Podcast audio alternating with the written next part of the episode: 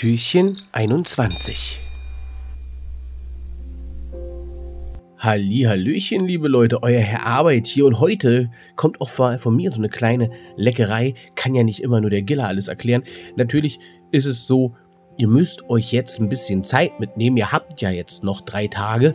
Das Ding braucht nämlich ein bisschen länger als einen Tag. Und zwar geht es um das Lebkuchenhaus, wie man das ganz einfach selber machen kann.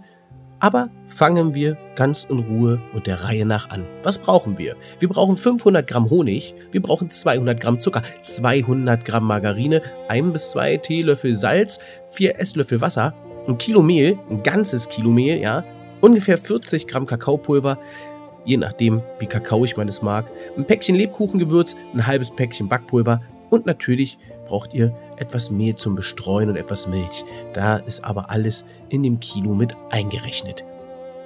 Kommen wir zur Zubereitung.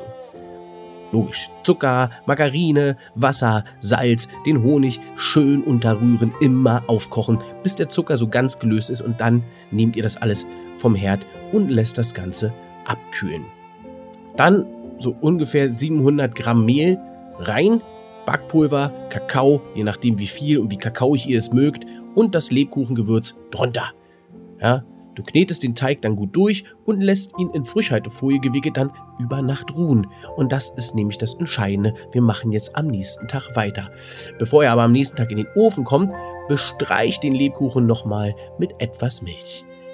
Dann bei 180 Grad Celsius so etwa 15 bis 20 Minuten schön backen. Der fertige Teig wird noch fester, wenn er dann danach abgekühlt ist. Und jetzt kannst du nach Wahl Fenster und Türen aus diesem Lebkuchen herausschneiden. Du kannst aber auch Fenster und Türen formen und sie später einfach ans Haus ankleben. Vollkommen egal, wie du es willst. Als Tipp, wenn du den Teig nach dem Backen mit Zuckerguss bestreichst, bleibt der Lebkuchen länger frisch. Den Puderzucker in den Zitronensaft einrühren, ohne dass sich Klümpchen bilden, das ist auch wichtig. Dann verteilst du den Guss mit einem Pinsel auf dem Lebkuchen, lässt ihn trocknen und bestreichst dann anschließend die andere Seite. Was brauchst du für den Zuckerguss? Haha, den Saft einer Zitrone natürlich und 250 Gramm Puderzucker. Wie machen wir den? Wir rühren das ganze Ding da in ein Spritzglasur, äh, diese, diese Spritzglasur an. Ja, das ist nämlich unter Klebstoff. Und optisch kann der später als Schnee dienen. Und dazu brauchen wir noch Ei.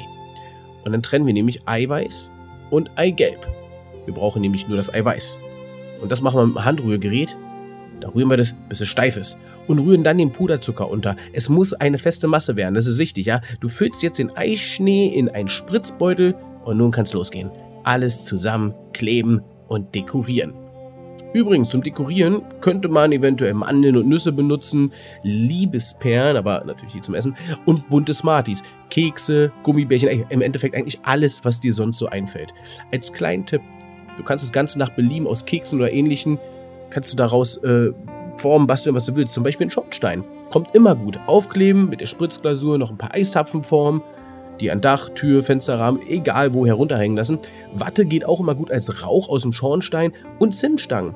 Schön als Holzscheite kannst du die verwenden. Lass doch einfach deiner Fantasie freien Lauf, dann hast du am Ende des Tages ein märchenhaftes Lebkuchenhaus geschaffen.